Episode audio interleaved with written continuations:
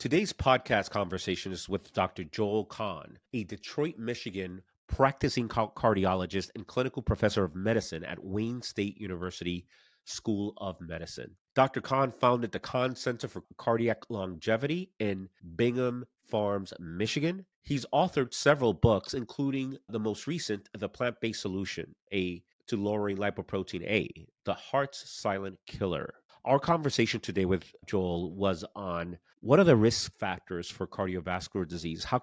What are the tools that we have in medicine that we can utilize to best determine the health of the arteries that surround our hearts, right? It still continues to be the number one killer in the world. So we should do everything possible to look at our heart health and lower the risk. Then we dove into different nutraceuticals and diet for cardiovascular disease. Of course, we talked a lot about a plant-based diet, which is the diet that he promotes, reasonably so. So my conversation on cardiovascular health with Dr. Joel Kahn. Let's go.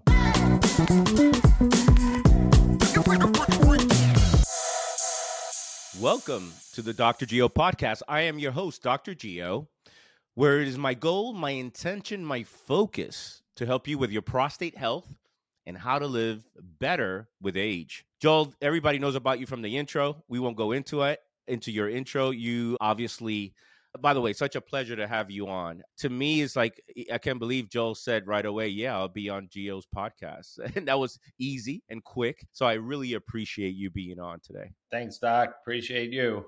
Joel, so you are, tell me about your background a little bit. You are a cardiologist, you were trained cardiologist and then went into integrative medicine, or was it integrative medicine first and then cardiology?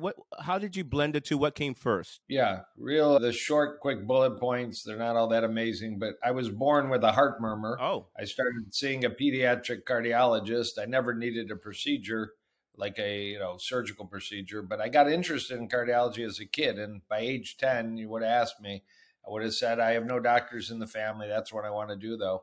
Although I chose the adult route, not the childhood route, and got into med school pretty quick at age 18. And you got into med school at the age? They had a program. High school, right to med school, University of Michigan, to pump out more family doctors. You can tell I became a family doctor. Oh, man. Oh, you never went to Ohio State? No, I was 6 years in Ann Arbor, kind of an accelerated program. I'm poking there a little bit because you're a Michigan guy. I'm trying to poke a little. Right. Clearly, you don't have that animosity towards Ohio State. Those Buckeyes. Yeah, I'm a very lukewarm sports fan, though. I'd always pick Michigan over the Buckeyes. Yeah. Right from the get-go, was headed towards cardiology and became an interventional cardiologist. So I had a very standard practice. What's an interventional cardiologist for our audience? You got a heart attack. I got a balloon. I got a stent. I got a pump. I got, nowadays, all kinds of new devices. So you wouldn't have distinguished me much from any other cardiologist, except maybe I had a copy of a DVD of Forks Over Knives in my pocket to share with the patient, because the only other part of my own bio was I grew up in a home where we kept kosher. I didn't eat pork. I didn't eat cheeseburgers. And when I went up to Ann Arbor, I adopted a plant diet. I didn't know what to call it. I just called it keeping kosher. But was it for health reasons or for just practice? No, it started just to continue my tradition of observing an interesting code of Jewish law, which is food you eat, food you don't eat. Mm-hmm. And pretty quickly ran into people like John Robbins and soon after Dean Ornish and a little later, Dr. Esselstyn, the Cleveland Clinic, and learned of Nathan Pritikin in the 70s and realized that actually what I was doing personally in my own home with my wife was actually a bit of a therapeutic advantage for patients. So really from the beginning, I was teaching them. In 1990, when I went out on practice, because I'm in my 33rd, 34th year, there wasn't an internet, but you could give somebody a paperback called Reversing Heart Disease by Dean Ornish, which of course has some actual urology and prostate cancer data too. So I always combined the two, but about 9 years ago, I threw the stent away and used Sprouts and treadmill desks. Sprouts and the sort, right? And sleep therapy. And so now I'm an integrative cardiologist, 100%. So you've been for 30 years. 33 years cardiology, 46 years vegan, 46 years of my 64 years on the planet. And about 8 to 10 years, pretty much completely integrative practice. in Detroit, Michigan. And so is your practice primarily, so for example, it's hard. So I'm in urology, as you know, and I'm a prostate cancer and prostate, you know, expert, if you will. But we're always looking at everything holistically. So if I put a protocol together for my patient who, let's say he wants to either prevent or has prostate cancer, but then it promotes him from getting a heart attack a week later, I'm not doing my job, right? It's not just preventing him from prostate cancer or dying from it. It's like, how can you live better and longer with age? So I know you're a cardiologist. Do you look at it that way, or you just focus on cardiology in your practice? No, it's a broad practice. I mean, we talk about prostate health and dental health and cancer risk and, right, you know, stress, mind, body, you know, but my focus is easy. I mean, I'm dealing with a disease that kills more people than anything else on the planet.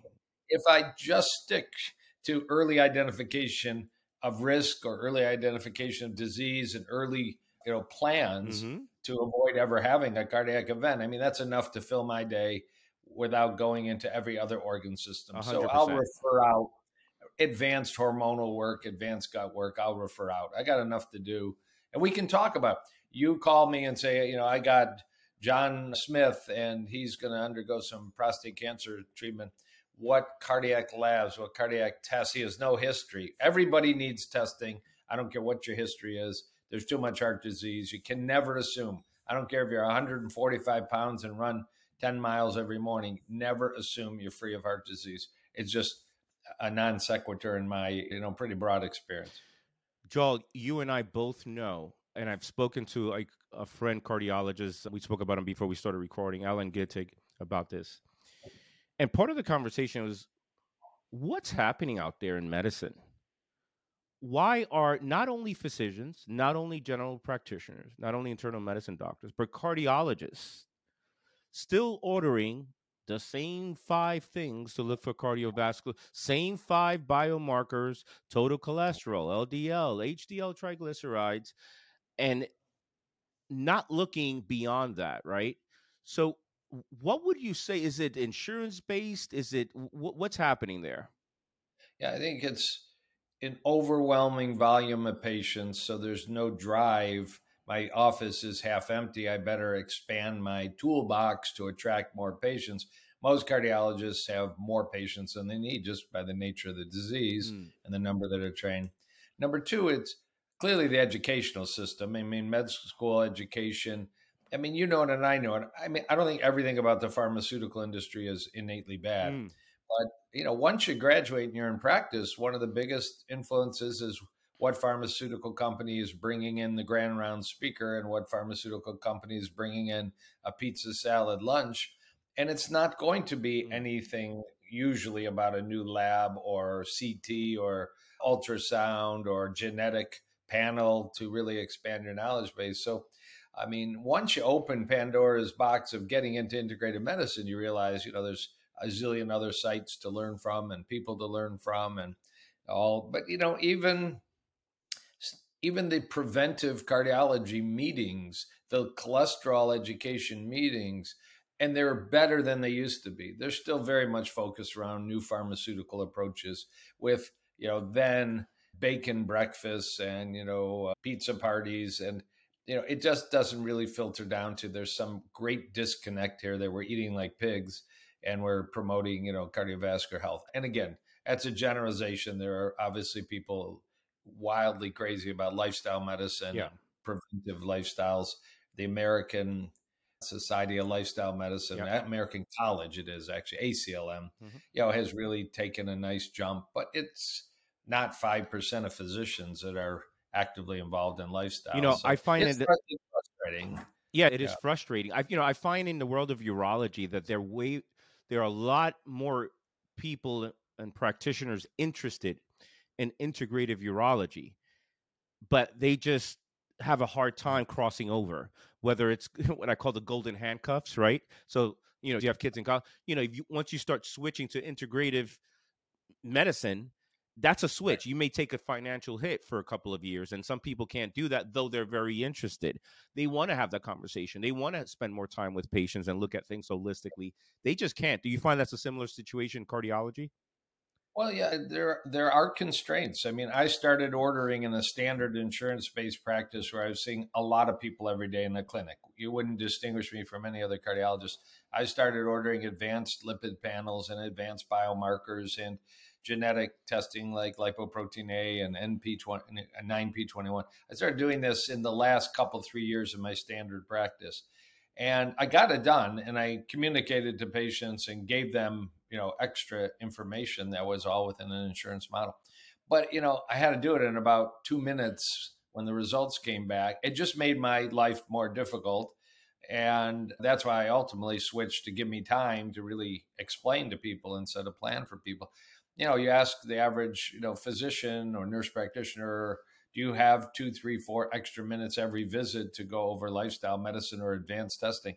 The answers are so stressed out because they know there's 3 patients waiting in the waiting room. So yeah, I am in a cash-based practice now. It was a very scary day when I signed the papers to withdraw from Medicare and Blue Cross and Humana and all the others, but it was necessary to do the work. Yeah.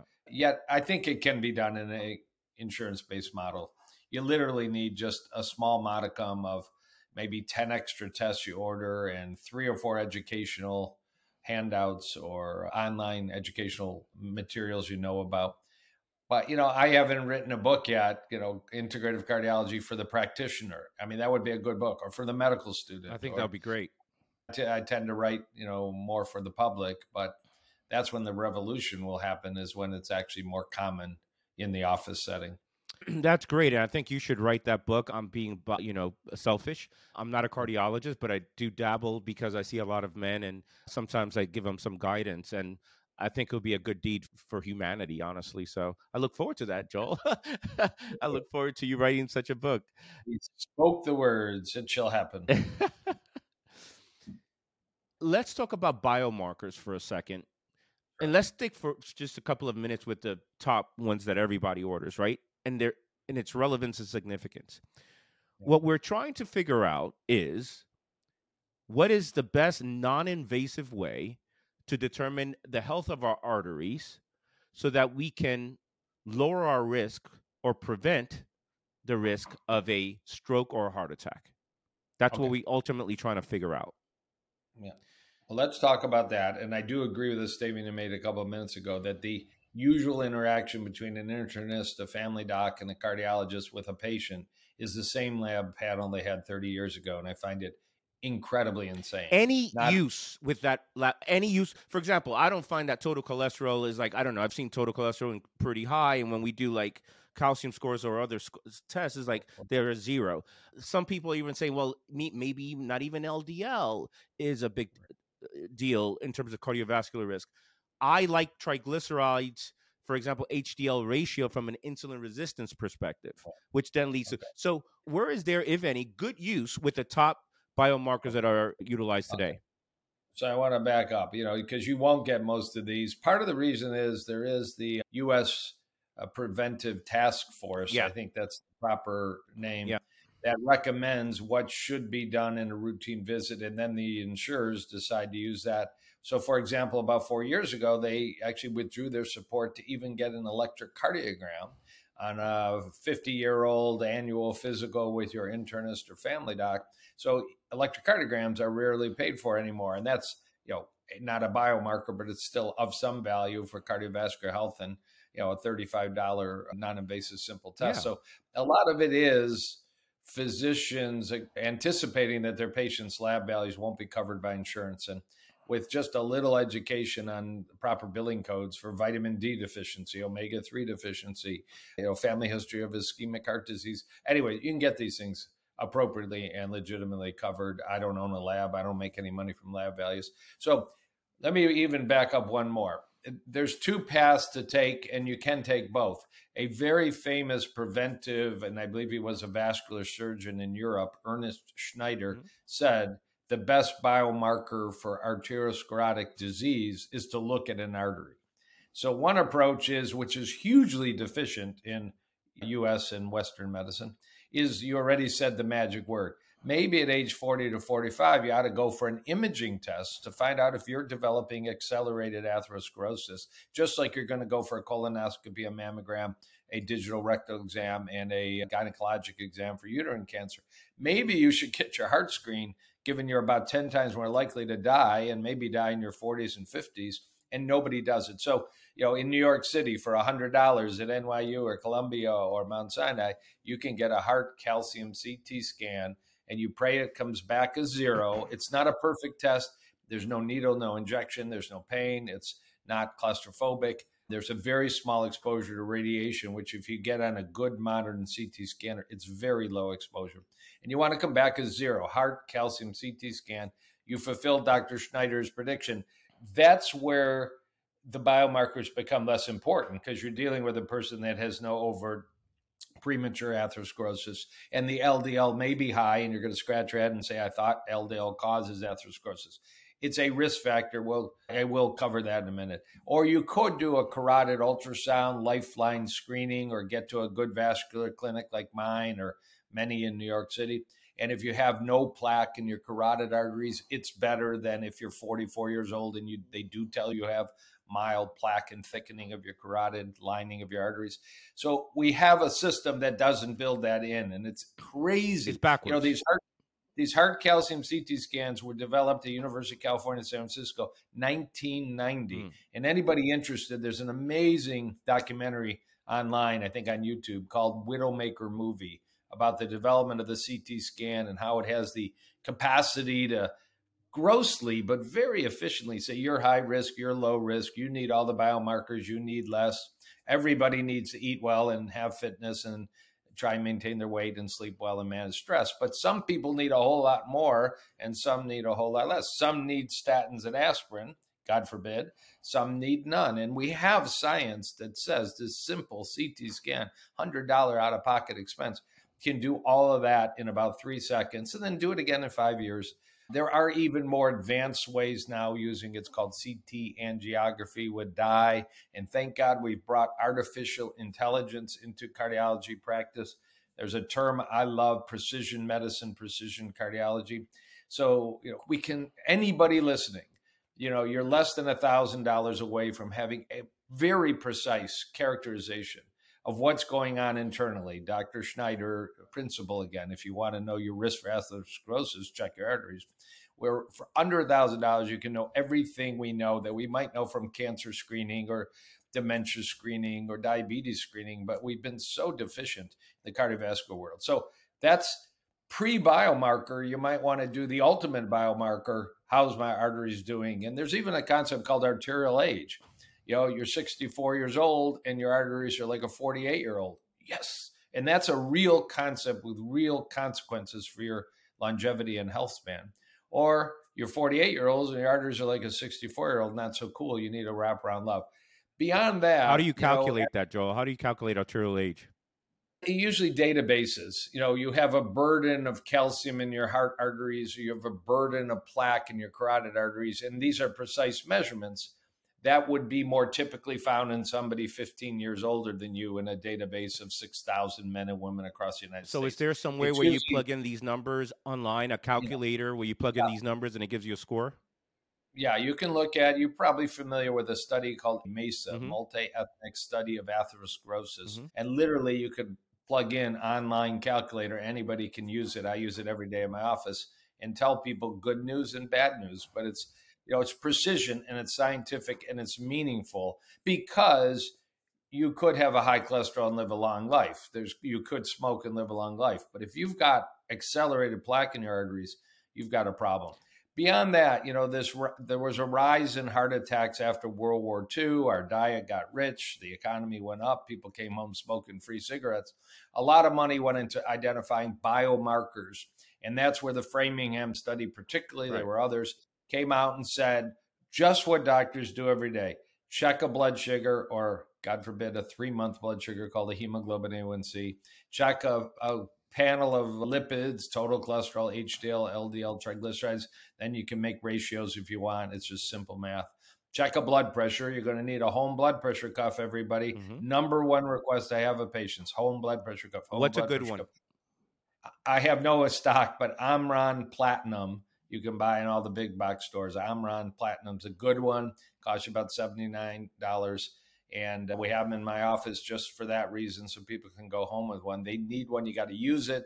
And you got to use it regularly. You know, 11 million people a year, I think is the stat, die of hypertension-related diseases like strokes and aneurysms. And Joe, what's the with the Omron Platinum, they do it at home. What's the ratio where they come to your office and they're completely different outcomes, different numbers, right? So that's what I hear a lot. I go to the office, maybe white coat syndrome or something, but the numbers are completely different. You're asking me a cutting edge question because I know you like literature. I do too. So number one, there are people that check their blood pressure at home. It's 130/80. And in the office, 130/80, it's consistent. There are people that in the office, it's 160/100, but at home, they swear, they write it down, they track it. It's 120/70. Of course, we call that white coat hypertension. And there's actually one called masked hypertension that in the office, they're 130/70, and at home, they're 160/100. And they're doing it right. They're sitting quietly, they're relaxed. They've got a cuff on their arm, and they're doing it a minute apart 3 times. So it's not a anxiety-related blood pressure spike at home. And you really focus more on the third one than the first one. So in the, I believe it was New England Journal of Medicine in the last 10 days, but certainly in a just brand new publication, Spain has a really aggressive hypertension program across the country. And in 203 family doctor clinics, they accumulated 55,000 people that had blood pressures done in the clinic. And then they wore a 24-hour, it's called ambulatory blood pressure monitor, which until recently was a total hemorrhoid in use, but you put a cuff on the arm, cables, and you wear a box on your belt that looks like an old-fashioned Walkman.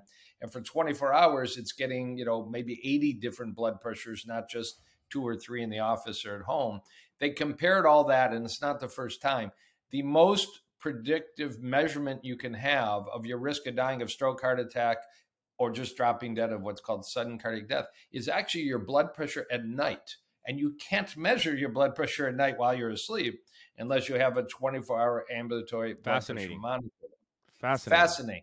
So I will tell you, I am not an investor, but there's an Israeli company that has just captivated my practice and my intellect called biobeat.com, BIOBEAT.com. They have a simple little patch, first in the world, patented, FDA approved. You wear a little patch for 24 hours. You feel nothing, but 100 times in 24 hours, it measures your blood pressure, and you get a report instantly. You get the daytime blood pressure, the nighttime blood pressure, the average blood pressure. I think it's a breakthrough, unparalleled, and I've had about 100 patients wear it so far in my practice. They're just developing a distribution system. It's called photoplethysmography, and they've got all the data about the accuracy, because that's always the bugaboo. What's accurate? There's the home one, is the office one. Right. Until you do a 20. I went deep on blood pressure, but I'm passionate about our complete absence of screening for heart disease using heart calcium CT scans, properly screening for blood pressure by home blood pressure cuffs, and now 24-hour ambulatory blood pressure cuffs supported by this huge Spanish study. Well, we'll look into it. We'll have it in our show notes. Before you continue, Joel, because I know you can talk about this without interruption for hours and hours at a time. So I need to slow you down here a little bit. I want to get some key points in. I think I gave you a 15-minute intro to the question you asked me. Exactly. Okay, let me at least finish that. Well, so hold, before you do that, because you went into the like two Italians, except I'm not Italian. You're an Italian Jew. I don't know. That's a deadly combination there. To do the score that you mentioned, what was that score that you mentioned? Heart calcium CT score. Right, heart calcium CT score. So you need several readings of your calcium score. You need your angiogram of your carotid artery. You need those values to plug it in and then to get a score that's valuable. Is that how it works? Yeah. The heart calcium CT score is actually a CT scan. Unfortunately, everywhere except the state of Texas, you have to pay for it, but it's about $75 to $100. Mm-hmm. In Texas, it's an insurance-covered benefit, and if you watch the Widowmaker movie, you'll see why. It's fascinating. You do need, in almost every state, not everywhere, but you need a doctor, a nurse, a PA's script. Sure. It says, you know, heart calcium CT scan, self-pay, doesn't involve your insurance company, no need for pre-authorization. Test takes 2 seconds, and it comes back zero. It's a good news, warm, fuzzy feeling. And your arterial age is going to be lower than your driver's license. And what's the number that will scare you? I know that some low numbers are okay. Brand new science published 3 weeks ago, but it's really consistent with 33 years of science. A calcium score over 300. And I'd say 10 to 15% of people listening to this YouTube podcast are going to have a calcium score. Silent disease over 300. It can go to 2,000, 3,000, 4,000. But if your calcium score is over 300, but you're playing pickleball and say, I feel great, you have the same risk of dying prematurely as somebody who's already had a heart attack. So you need, a dietitian and a baby aspirin and probably prescription medication, and you need nutritional education, and, you need a fitness plan. Mm. You need cardiac rehab with Dr. Ornish or the Pritikin program. You need a lot of attention. So that number can stick in your head. But if your number's 33, I care, because you've got atherosclerosis and you're way more risk than me, who has a calcium score of 0 for the past 30 years. At 64. At 64, I've had a CT angiogram. I have no plaque in my arteries. That's the power of parsley. The power of parsley. That's another book. Sounds like a Prince song or something. Yeah. Arterial age. Thank you for that explanation. That's what I was referring to as well. Arterial age. To get your arterial age, you got to plug in some numbers. And so all these numbers are from a CT score or angiogram.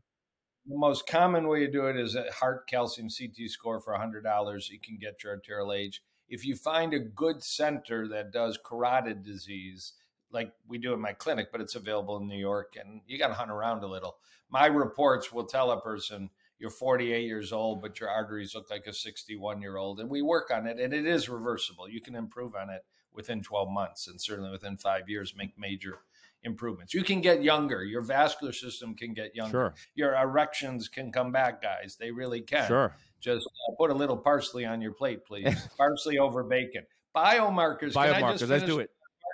Okay, so we learned that, high blood pressure, high cholesterol, high blood sugar, mom, dad, brother, sister having a heart attack, stroke, bypass, and smoking, the big five, we learned in 1960. That's medicine in 2023, sadly. So ask for a couple more. High sensitivity C-reactive protein, a blood test that measures inflammation in the blood vessels. Some studies say more important in predicting heart attack and stroke than even LDL cholesterol, which is pretty important. But high sensitivity C-reactive protein, simple blood test. Every lab does it, from Quest to LabCorp to your local hospital to your family doctor does it. Ask for an advanced cholesterol panel. It's called an NMR, Nancy Mary Radish NMR profile. Lipid profile. Yep. Little bit more advanced, particularly if you're a bit portly, pre-diabetic or diabetic. It's more accurate in that setting for sure. It's not necessarily an enhancement to everybody. I like a blood test. This is the last cholesterol one. It's called ApoB. APO. Yeah, I was hoping you mentioned that. One number that gives you all the nasty particles in one number, and numbers should be less than 90, less than 70, less than 60. If your lower, better. If the lower, better, particularly if your calcium score of your heart's not 0, lower, better. You can do a diet. You can do How low can you get your ApoB dietarily? I've struggled with that with patients. Well, you're asking an interesting question. And what my current explanation to patients is, imagine the NFL made a football field 150 yards long. And here I am with sports again, so I'm going to step and poo. But, it would be harder to score a touchdown. You'd have less people slamming the football. We used to take a patient who had heart disease, maybe bypass, heart attack, high calcium score, said, get your LDL cholesterol under 100, standard football field. Then we changed it, get your LDL under 70. We made the football field longer, harder to score, harder to get there. And diet doesn't do it as often as it used to because the goal has changed, not the diet. And now we're talking that actually the international guidelines for people who have advanced heart disease, bypass, heart attacks, high calcium scores, angina, is actually LDLs of 50 or less. As safe, good for the brain, good for your testosterone, fine for your That's sexual hard function. With just lifestyle so and natural. Now we're getting at all that parsley and all those black beans and all your oatmeal. It's harder than ever to do those aggressive goals with diet alone. So the diet is still a foundation of good health for prostate health and prostate cancer avoidance and every other overlap between the heart and your organ system. but it's just going to take usually a supplement or possibly a low dose, super low dose prescription drug. So let me keep going. Lipoprotein A. I will shamelessly say, because it's sitting right next to me, but there's the word on the screen. Lipoprotein little a. That's a shameless plug. I'm glad you did it. Shameless plug. Also full of about 70 amazing recipes. So that's for those that are not watching on video and those that are listening. This is Dr. Khan's book, Lipoprotein A. What's the subtitle there? The Heart's Quiet Killer. The Heart's Quiet Killer. So we'll have it on our show notes as well. 100% of people make LDL cholesterol, but 25% of people have the ability to make two cholesterols. And as you imagine, that might not be so cool for your cardiovascular risk. The second one has that obscure name, lipoprotein little a, although there's been an explosion of articles in the last year, Men's Health and New York Times and LA Times. It's not as obscure as it was when I wrote that book 2 years ago. And it's a frustrating little particle because there's no approved pharmacologic or dietary lifestyle agent to lower it. But I think a good thing, 3 pharmaceutical companies have agents that'll be out in the next 2 years. So you may actually have to take your Lipitor and your Pelacarsin, that's the name of one of the 3 coming down the pipeline. I can lower it with niacin and other manipulations. So I do a pretty good job of getting my patients' lipoprotein A down because I'm not paranoid about using an old-fashioned vitamin called niacin because it does cause a little flushing. A little. I took 1,000 milligrams this morning and was a little beet red faced about an hour ago. I like it, but you can lower all kinds of cholesterol particles with it. Any other biomarkers, vitamin D level, D like David, omega-3 level. Number one nutritional deficiency in my practice is a low omega-3 level. They're vegan. They don't like fish. They don't like salmon. They don't like sardines. They don't eat chia. They don't eat flax. They never heard of hemp hearts. And they're just super low. And your brain is just like sucking, gasping for a little membrane construction molecule called omega-3, EPA, DHA. That'll do it. You don't have to do too much more. I'm surprised you didn't say things like TMAO. Okay. TMAO, I would put a category down. It's a fascinating story, and I can do it in under 60 seconds. What does it stand for? And tell us about it. Yeah, trimethylamine N oxide, TMAO. When you eat, this is all Cleveland Clinic research since 2011, but they were hunting. They're always hunting. Dr. Stanley Hazen is his name. Is there a new particle in the blood that might be causing people to die of heart disease and strokes and aneurysms we haven't found? Because it can't be just cholesterol and blood sugar and blood pressure.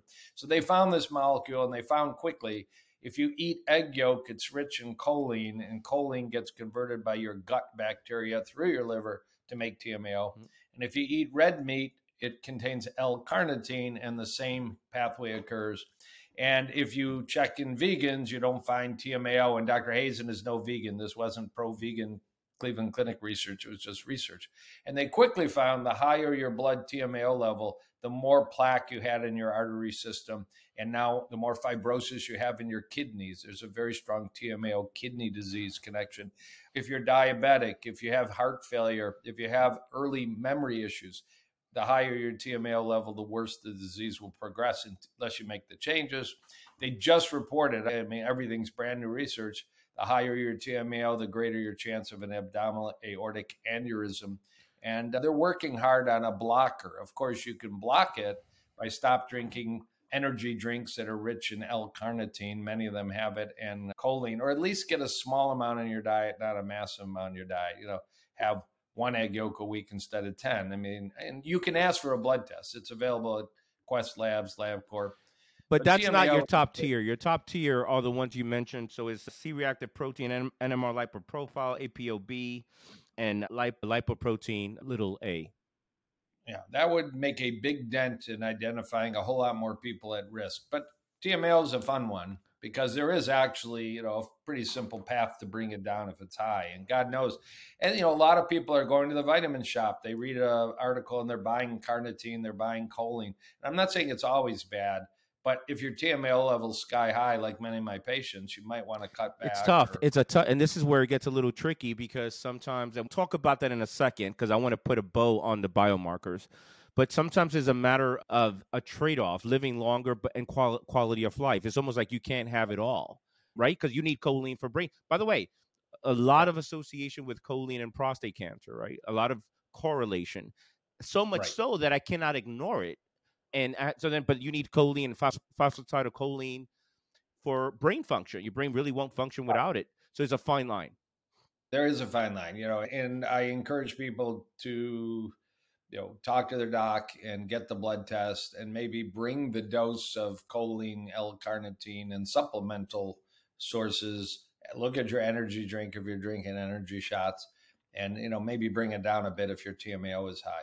Berberine, a popular agent for lowering blood sugar, blood cholesterol, it's now being called nature's Ozempic. People lose weight on berberine. It can also lower TMAO. That's brand new. That is brand new. I've been using berberine for over 25 years as a naturopathic doctor for many things. Yeah. And look, you know, and now we know that it brings down TMAO as well. TMAO. Homocysteine. Yeah, that's probably a good thing you brought it up and an omission on my part. Homocysteine, homocysteine, is a amino acid that, again, has a role in the body, but like many things, too much isn't necessarily better. There's a sweet spot. If you eat a very red meat heavy diet, your homocysteine might go up from the additional L-methionine in the diet. If you have a genetic defect that you check and I check called MTHFR methylation status. And finally, if you're deficient in B12 and folate, it might be high. It's a real sensitive to B12 deficiency. And, you know, probably 60 years of data that a super high homocysteine is related to worse arteries, worse erectile function, greater cancer risk, greater brain dysfunction. Mm-hmm. So it's such an easy one to treat with diet changes or simple B complex vitamins. You know, it hasn't been accepted by the standard medical community. Of late, folate supplementation is associated with longer lifespan, better brain health, better cardiac health. So it's creeping in because the science is undeniable that you bringing homocysteine down with folate, but you and I know it takes usually more than folate. It takes the whole B6, B12, and all these things. Right. But to be clear, you're referring to folate, not folic acid. Right. Not a big fan. And, you know, nobody's made this clearer than Ben Lynch, another naturopathic doc, that, well, you know, when you buy your cornflakes and they're fortified with folic acid, it may actually gum up your metabolism. When you're eating leafy greens, they have a more natural version. And if you get better vitamins than the average, they'll have folate or methylfolate, and the body can metabolize that and bring down homocysteine without an excess of folic acid, right? All right. So let's talk about, and I'm not putting my boxing gloves on because I think we're aligned for the most part. Diet and cardiovascular disease. And the reason why, in case there are a few people that don't know you, Joel is a huge plant-based doc where he's very vocal about it. He's been vocal in many other popular podcasts, and he has had numerous debates on the topic. Joel, let me give you some context that you may not know.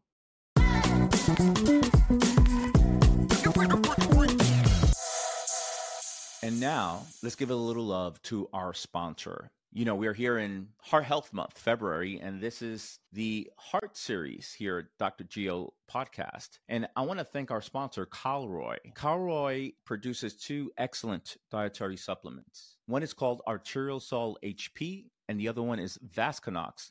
And both do an excellent job in supporting cardiovascular health. Arteriosol HP helps with the production of the endothelial glycocalyx. You'll learn about that with Dr. Miles Spar in this series, where you need that particular lining in the endothelial cells to help your heart and your blood vessels and vascular system work well. Vasconox works in the proper production of nitric oxide to, again, help your vascular system and your heart stay nice and healthy. Arteriosol HP and Vasconox make the perfect combination for vascular support. Give your glycocalyx and nitric oxide production the attention they deserve. Heading over to the website, calroy.com/Dr. Geo.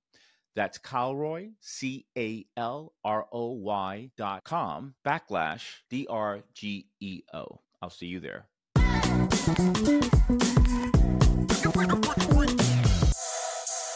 Throughout my 25 years journey of natural medicine, I've done everything from Atkins diet to zone diet, including plant-based, only plant-based, vegetarian, raw food. I've gone through the spectrum, both for experimental reasons and because, hey, I'm going to do this for a living. Let me know. I always want to know how difficult or easy it is for the patient or my audience to do what I'm asking them to do. I want to do it before they do it. Fasting. I want to do fasting so that I know what they're going through, whether it's intermittent fasting or a couple of days of fasting. I think plant-based, and when the floor is yours, you can kind of course correct wherever you see fit. My definition of plant-based is not necessarily exclusion of animal products. It's plant-based, is mostly plant-based, 60, 70% plants. And I think if people do that, well, the first dietary rule that I have for most people is, you know, we're all eating too much. Let's eat less. Then it's the conversation of what to eat. Plant-based to me doesn't mean the exclusion of animal products or fish and things of the sort. And we could talk about why I think that's important a little bit. Actually, we could talk about it now a little bit.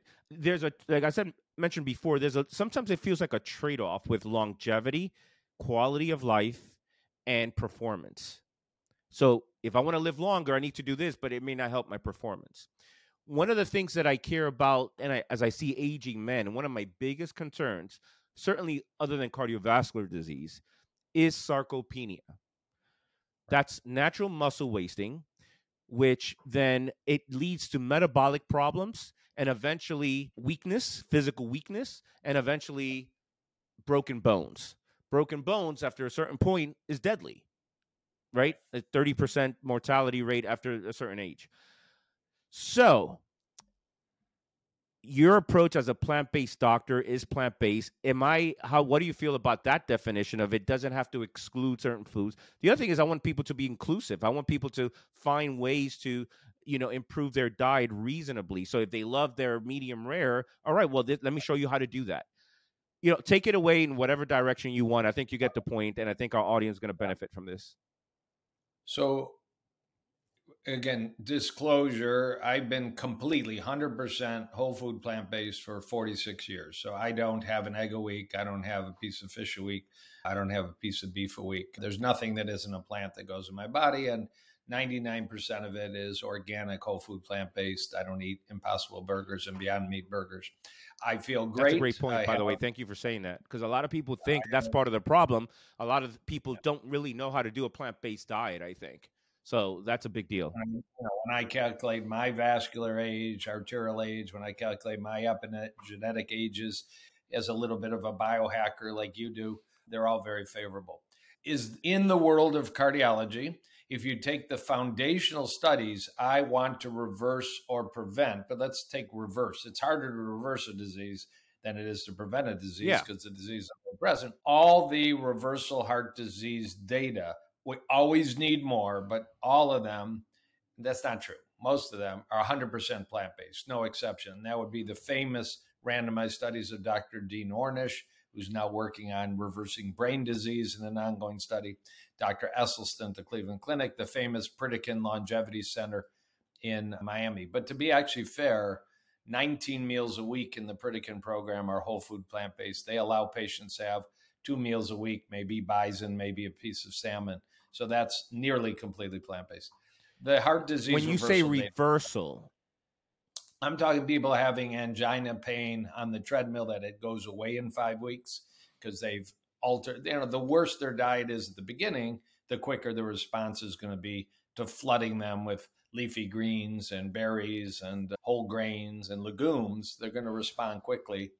And if we actually do advanced imaging, not the calcium score, you got to go to the more advanced CT angiogram or maybe the carotid study, you can actually see plaques start to shrink and arteries start to open. And that's why they're symptomatically feeling better. Their erections come back because their pelvic vessels are improving. These are all scientific endpoints that are undeniable. Yep. And they're largely whole food plant-based diets. If you shift to preventing disease or just hoping that you live a long life with good health span, there's a little more wiggle room because it's not 100% guaranteed in the science that a vegan lives longer than a pescatarian, and a pescatarian lives longer than a lacto-ovo vegetarian, and they live longer than an omnivore. The best data maybe is from Loma Linda and the Seventh-day Adventist, very large database, where actually pescatarians, largely plant-based with a little fish, in a non-randomized study, just a good database, lived a little longer than the vegans, but they all lived longer than those that ate a pretty animal-heavy diet in studies published, I think, in 2013 and many others. My fallback for most nutrition is go read Dr. Walter Longo and his body of science, professor of gerontology at the University of Southern California, the Keck Medical School.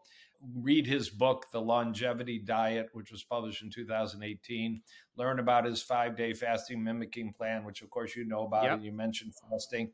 And, Dr. Longo, after studying, the number one funded science nutrition researcher in the United States, $33 million of NIH funding, at least. I think it's more than that now, has gone into his research lab, and you and I are paying for that. And it's a flood of productive data that he's produced, but he eats 18 to 19 plant whole food meals a week. He does tend to eat 3 meals a day. He's not a big believer in shrinking your eating window into a super small window. And he eats 2 to 3 pieces of fish a week, very similar to the Loma Linda data. So I think if somebody starts there, 18 meals a week, the Seventh-day Adventist, Dr. Kahn, the cardiologist, Dr. Longo, the eminent nutrition scientist, say should be grains and beans and fruits and vegetables and as close to nature as possible. And if you want to enjoy 3 meals a week that aren't in that route, just don't make them junk. I think you're in a good space. I don't choose to do that, but I don't yell at my patients that adopt a Mediterranean diet where they're shifting their red meat over to salmon or sardines, and they're shifting their butter over to extra virgin olive oil, and they're adding in more legumes and big arugula salads and getting out and walking after dinner. I welcome their Mediterranean diet, except that they're really advanced heart disease people. I'll just point out to you, this is totally random and opportune timing, but I keep up on the literature with the same kind of passion you do. There's a publication this week at the American Society of Clinical Oncology from Harvard that men with prostate cancer, but a good prognosis, predicted the closer their diet is to a whole food plant-based diet, the better was their energy, body mass, sexual function, and longevity. And it was everything Harvard does has a lot of patients. This happened to be 3,500 men with predicted to be good outcome prostate cancer. And when you change the diet, more and more plant-based, like we're talking. So the question is, people do better, I believe, with strict rules versus loose rules. Well, okay, 18 meals a week, plant-based, 3 meals a week is in your territory to examine what you're going to do with it. And I think we can all have good health with that plan. Well, I love that plan. That's pretty much That's pretty much what I prescribe.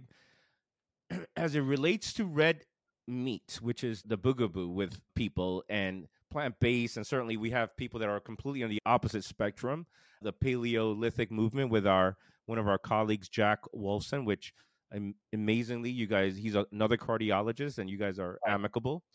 The research that I've read on the consumption of red meat is not that necessarily that red meats are bad or promotes dying prematurely. Processed meats are definitely what keeps coming up the highest there. And why do I say that?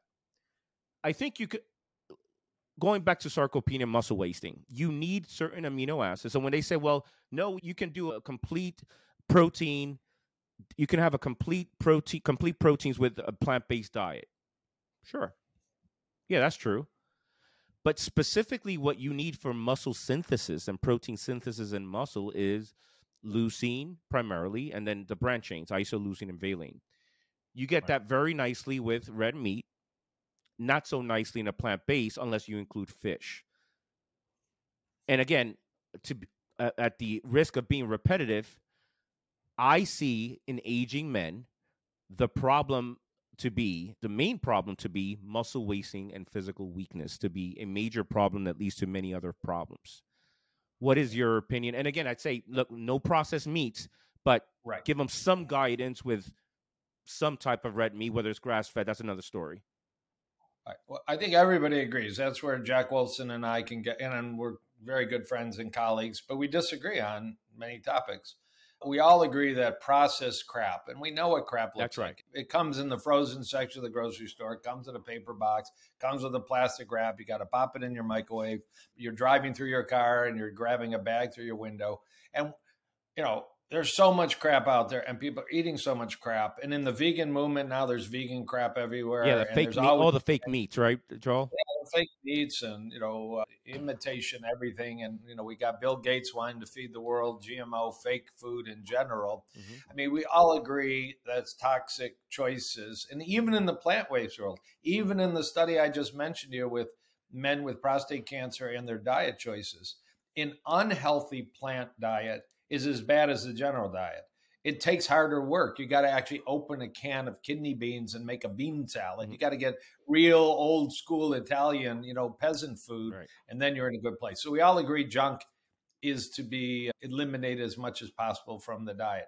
Then you get into versions of clean diets, and you got a paleo clean diet and a ketogenic clean diet and a Mediterranean clean diet and a whole food plant-based clean diet. And, you know, we can talk about that, and there's diet wars, but let's focus on getting junk out of the American diet. It would be huge. If you go from a standard American diet to any diet, any of those, you've just upgraded. And that's the only reason you could possibly explain why people aren't dropping dead of the carnivore diet.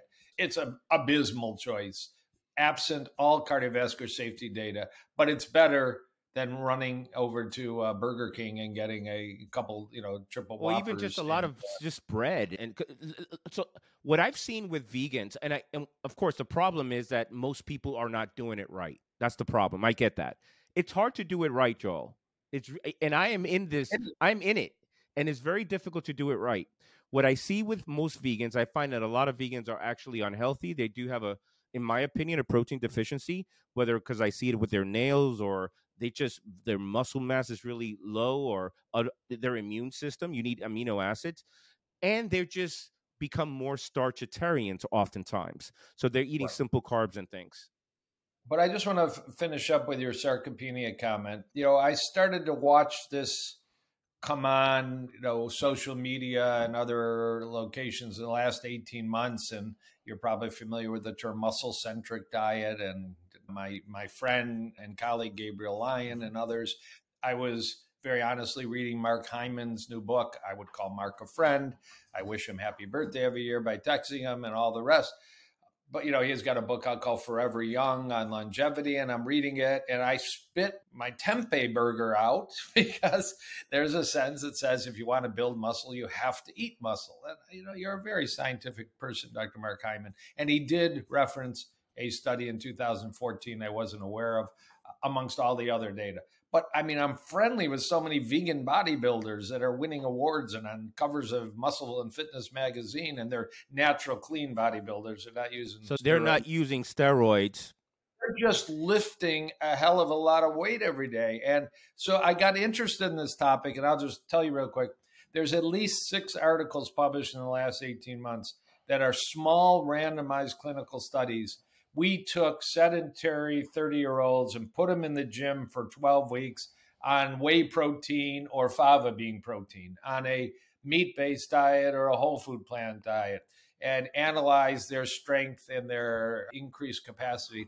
And all these studies have shown equality of advancement. I think it's the weights. I mean, these are pretty well-done plant-based diets and pretty well-done research omnivore diets. I mean, crap is crap, but the capacity to have good physical fitness and muscle strength is there if you get in the gym and lift the weights and have a broad, colorful diet. I mean, you know, I'm a fan of tofu-based, soy-based products like edamame and tempeh and tofu. It gives you every amino acid that you could possibly want in a single food.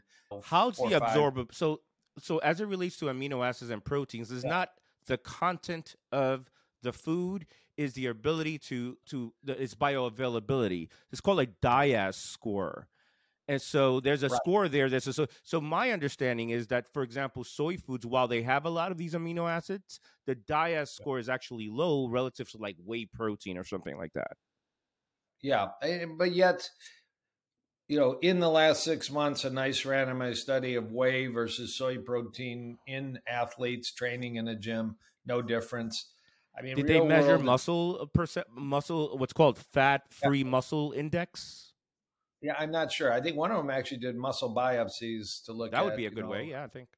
Architectural structure and enzyme activity and mitochondrial activity. There was in the last 2 weeks a randomized analysis of actually cardio of runners, of racers, and the improvement over time. It's called the NURMI study, if anybody wants to look it up, NURMI. Runners, long-distance racers on a vegan diet improve their performance as much as omnivores. And they actually had about 250 people, so that's more than your average small little study. So, it's always the question, what is the meat-heavy diet coming with it? And how clean is it? Correct. You got to work as hard to eat a healthy meat-heavy diet as you're going to work as hard to eat a healthy plant-forward diet. And you're going to have to be a qualitarian. That's a Mark Hyman term. A qualitarian. That's right. It is a Mark Hyman term. You're going to want to pick organic over non-GMO over just conventional if you have the choice and the budget. I mean, you got to be a bit of a snob about all this stuff. They're all elite diets. I mean, that's the problem.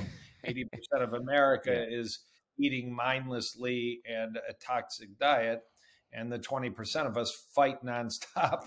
And, we're choosing our version of a little bit more expensive. It doesn't have to be more expensive, but it typically is. It typically is. Grass-fed beef is more expensive. And even local farmers market here in New York, maybe it's New York, but things are more expensive than, a Big Mac. Yeah. So I'm open-minded. I mean, I've recently added 2 grams a day of creatine to my supplement program. Yeah. Because there's 2 studies. Yeah. I did my podcast on this. Sure. That vegetarians may be low in creatine because it does come from largely plant-based sources, and athletes that are training that supplement it with creatine on a vegetarian or vegan diet may benefit. I've recently added, although not so recent, 1,000 milligrams of taurine a day, a very widely available, inexpensive amino acid supplement. The sources of taurine in a vegan diet can be a bit deficient. There's not a lot of data, but there's some new longevity data about taurine as a potential low-cost longevity supplement. So, and it also lowers blood pressure and improves cardiac function. So I've been using taurine in a lot of my congestive heart failure and hypertension patients with good results. And now with this new kind of flashy headline, new inexpensive longevity agent, although it was animal studies that showed they lived longer with additional taurine. We don't have a great human study yet. We have a hypothesis and a basis to believe it might be. So I'm a supplementer of whole food plant-based diets. Yeah. I don't think it's a deficiency in saying it's still an advantage for certain health conditions and potentially better for the environment and potentially kinder to the world.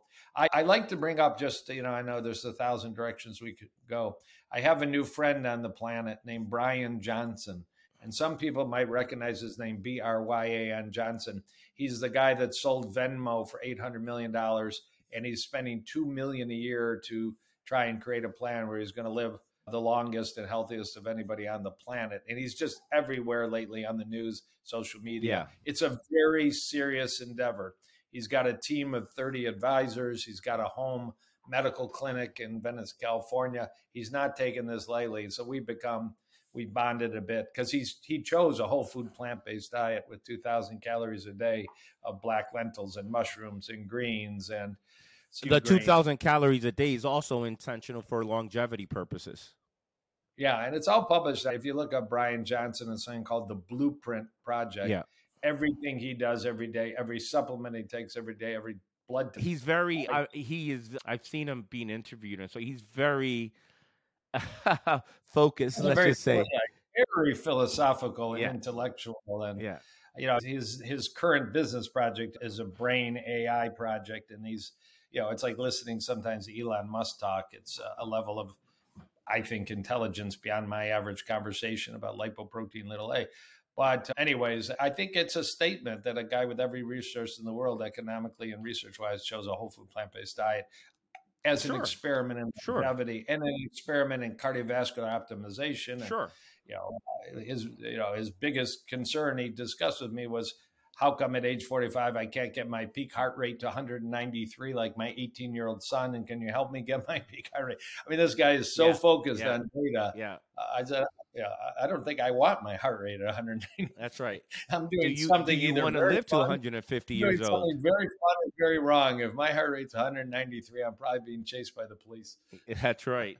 You know, you mentioned you take carnitine. Thank you for saying that, because I don't necessarily, my job is not, if you're already vegan, my job is not to convert you to anything else but what you're doing. And my job is to make that a healthy vegan diet.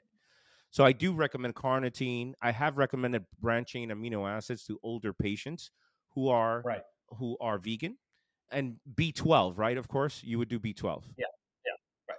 There's some simple now. There's probably 5 companies, I work with one, that make a nice multivitamin specifically for vegans to fill science-based potential gaps. A little iodine, a little selenium, a little vitamin K2. I would add now creatine and taurine, to potentially a expanded vegan support vitamin.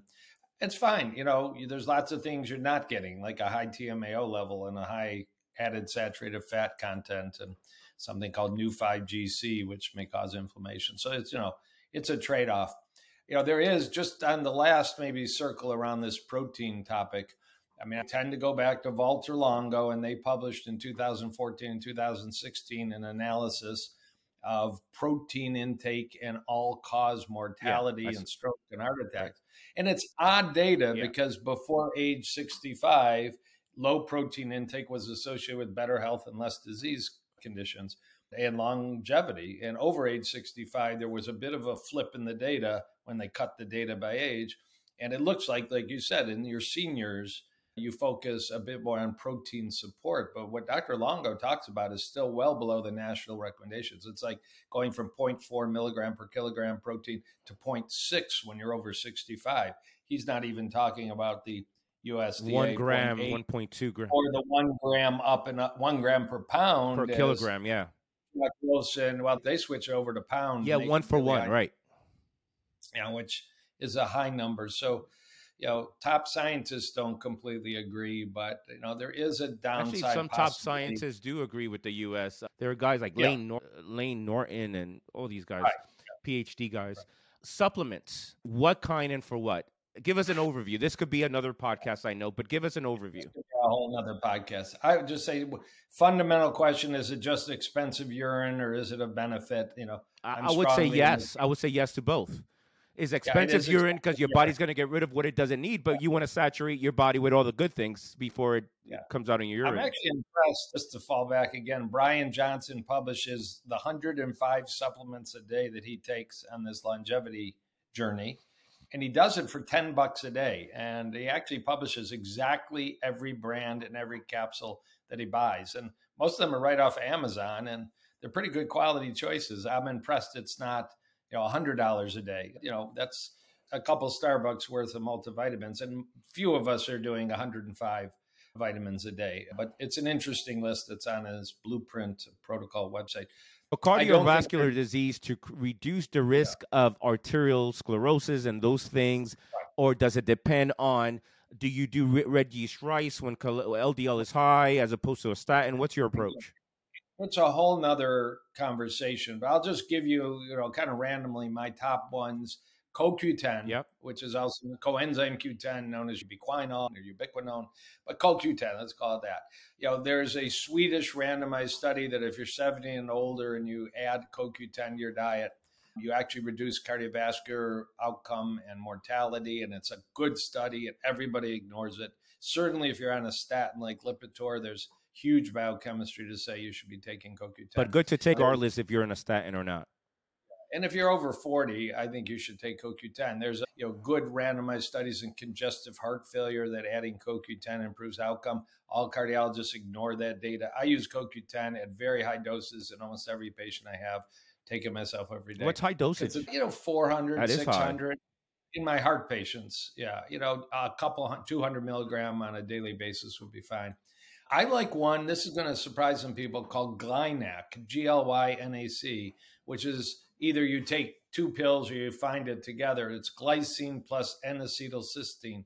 There's actually now maybe half a dozen human studies, let alone animal studies, that older, frail people with cognitive problems, muscle strength problems, balance problems respond incredibly well. And these are double-blind randomized studies to Glynac. And again, in whole food, plant-based vegan eaters, glycine may be an issue because it tends to be an animal-sourced amino acid. So glycine also helps you sleep at night. So I take 1,000 milligrams of glycine and I take, 900 milligrams of N-acetylcysteine. These are inexpensive, safe, available vitamins. I like that there's some human longevity data. I'm big into spirulina and chlorella, which aren't really supplements. They're really food from algae sources, but the amino acid content, the micronutrient content, the pigments, the phytonutrients, the anti-inflammatory support, and also I'm big on them. I take a lot of supplements today, but I'm trying to not make the list. Particularly so for cardiovascular disease that you would highly recommend. Vitamin D3 with vitamin K2 for some cardiovascular and bone support. Mm-hmm. I personally eat natto beans.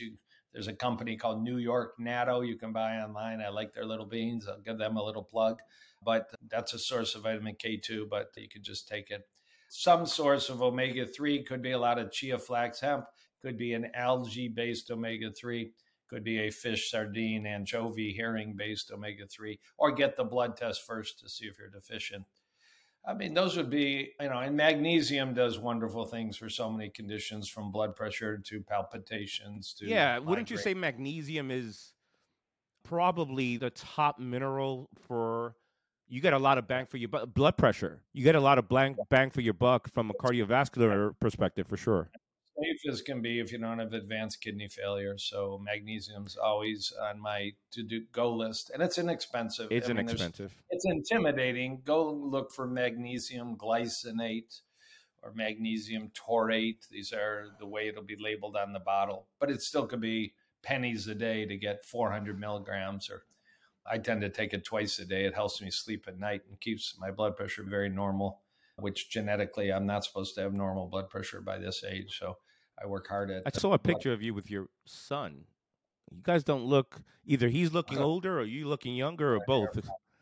Yeah, there are three kids and they're all pretty different. We have two vegan children and one paleo child. Love them all. You still love him? You love the paleo child? You have not disowned him? He's even a lawyer. He's a lawyer, boy. It's so difficult. No, he's a great kid. He's absolutely. Hey, last question, Joel. Yeah. Statins. That's the statin wars. Some people would say, some hardcore natural integrative doctors would say, no way. I know how. I think Jack Wolfson is one of them. No way will I ever recommend it. Others will say it depends. Others will say absolutely it should be in the world. Bullshit. Excuse me. I sneezed. It should be in the. Others would say it should be in the water. And everybody should take it. Just dispel number one. It's not an economic conversation. 7 of the 8 statins on the market, and really the 8, they're all generic and they're pennies a day. And, the generic companies may be making a penny. In the day when these were released, and there's a whole new family of new cholesterol-lowering medications that are very expensive and require insurance pre-authorization. But it's not an economic conversation. So it should be strictly, at the time, Lipitor was the number one best-selling drug in the world and created billions of dollars in sales. But that's not a relevant part of any conversation anymore.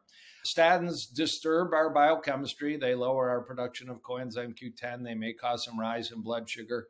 Certainly, some people get brain fog and some people get myalgia, muscle pain. The majority of people, including some recent nocebo studies, placebo studies, that as many people in well-done studies complain of muscle aching on a placebo of statin as they do on the statin. I think that's not completely true because I'm very careful to monitor for blood sugar changes and mental status changes. Everything's reversible. There's a very rare syndrome I just discovered in the last year where you can develop an antibody to the enzyme that helps you make cholesterol after you're exposed to statins. And that seems to be a more permanent problem. All the other problems go away when you stop the drug. So you just ask the patient how they're doing and you monitor blood work. Can CoQ10 offset some of that? Well, it offsets the blockade of producing CoQ10, of course. like when I check a CoQ10 blood level, which is very available and easy on a patient on a statin, it's ultra low. And then I put them on CoQ10 and it comes up in a normal range. Some of them will lose their brain fog. Some of them will lose their muscle aching. Some of them that experience a bit of a rise in blood sugar, maybe they're wearing a monitor, maybe they're just having blood testing, or maybe they're poking their finger, will notice that their blood sugar is returning towards their baseline. So yes, some of it is reversible with CoQ10. There is another interesting nutraceutical called GG, geraniol, that also may help allow you to take a statin. There's a product called GG Pure I use in my clinic, but allow you to take a statin with lower exposure to side effects. But when you take the wealth of the world's literature since 1983, I think a study came out called the 4S study. And I think I got that year right. It might be 93. I think it was 93, actually. 4S study that showed in people with extremely high cholesterol and heart disease. It was a bit of a biased sample. I mean, that on a statin versus placebo is a dramatic reduction in all-cause mortality. It all depends what population you pick. If you take a population of people with a heart calcium CT scan of 0, you're going to have to study 1 million people to find 3 people that benefit from a statin. And that's even the statement of the American Heart Association. There may be no role for statins in people that get the heart CT scan and have a favorable result, or get the carotid scan and have clean, young arteries. You're not treating a disease. They don't have the disease. You don't give chemotherapy to people that don't have prostate cancer. Don't give a statin to somebody that you've proven has no vascular disease. But in people with more advanced problems, given now that we're shooting for LDLs of 45, 50, 40, 40, and people with advanced disease. APOB, we want that to be as low as a newborn. At least that's what some people are saying. There's only... Well, that's exactly. That a newborn may have an LDL cholesterol of 25. And even, a doctor I've not met, but listened to, Peter Attia, MD, talks a lot about if you could maintain your teenage LDL cholesterol through the rest of your life, we'd be abolishing the majority of heart disease. And many reasonable people would agree with that if you could do it safely. And it's not necessarily going to be easily accomplished with nutrition alone. But, I'm not talking about putting teenagers on statins, God knows. I'm very low dose. I'm very selective. My current protocol, almost always, there's a second prescription drug called ezetimibe. Yeah. It used to be called Zetia. There's one dose. It works completely different than a statin.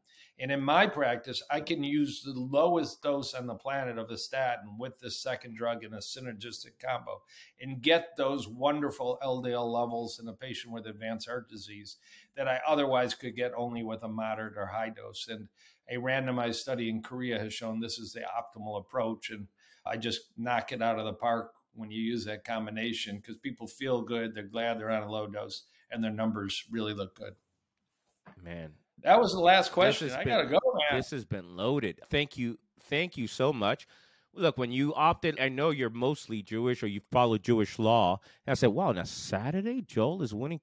I am so grateful, because I know your weekdays are tough. You're doing the Lord's work here. We're trying to keep people alive and healthy and able to attend more family events. I mean, these are, we have had a fun conversation, but these are the critical questions that are not being addressed in standard medicine. And, we never said it, but still number one killer of men and women in the Western world. More than 700,000 people a year in the United States die of coronary vascular disease.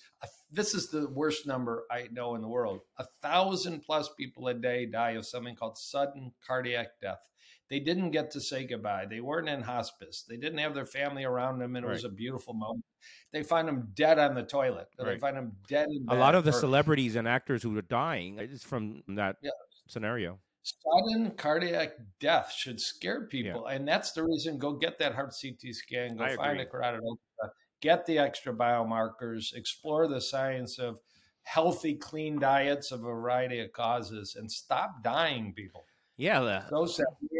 We have a death in Detroit this week of a 57-year-old woman married to a prominent media personality. And I mean, just rip your heart out. Yeah. I mean, I wish I had seen her a year or two before, or 6 weeks before. I mean, I don't know any of the circumstances of her actual, pathophysiology, but just let's get to these people and stop these tragedies. I agree. Joel, thank you so much. Last final thoughts, and how can people get in touch with you? And we'll put that in our show notes. I'm in Motown, Motor City, and I have a very active clinical practice that extends to many states in the United States because of licenses. So I'm at www.drjoelkahn.com, drjoelkahn.com. Take it to my podcast, take it to my clinic, take it to my books, and we have a good time with people. Joel, thanks so much. I really appreciate it. Thanks. See you soon, my brother, at probably some conference, or if not sooner. And, have a great day. Thank you very much. Enjoyed every minute. Our next sponsor partner has a product I use literally every day. I'm talking about AG1. I've been using green powders mixed in drinks for a long time, and it has not always been a great experience, right? The powder clumps up a little bit. It tastes horrible, but you know what? You chug it anyway because it's good for you. AG1 changed the game. Within AG1, you have 75 high-quality vitamins, minerals, whole food source ingredients, probiotics, and adaptogens to help you start your day the right way. This special blend of ingredients supports your gut health, your nervous system, your immune system, and energy to help you recover and focus and help you age successfully. To make it easy, AG1 is going to give you a free 1-year supply of immune-supporting vitamin D and 5 free travel packs with your first purchase. All you have to do is visit athleticgreens.com/Dr. Geo. Again, that is athleticgreens.com/Dr. Geo to take ownership of your health and pick up the ultimate daily nutritional insurance.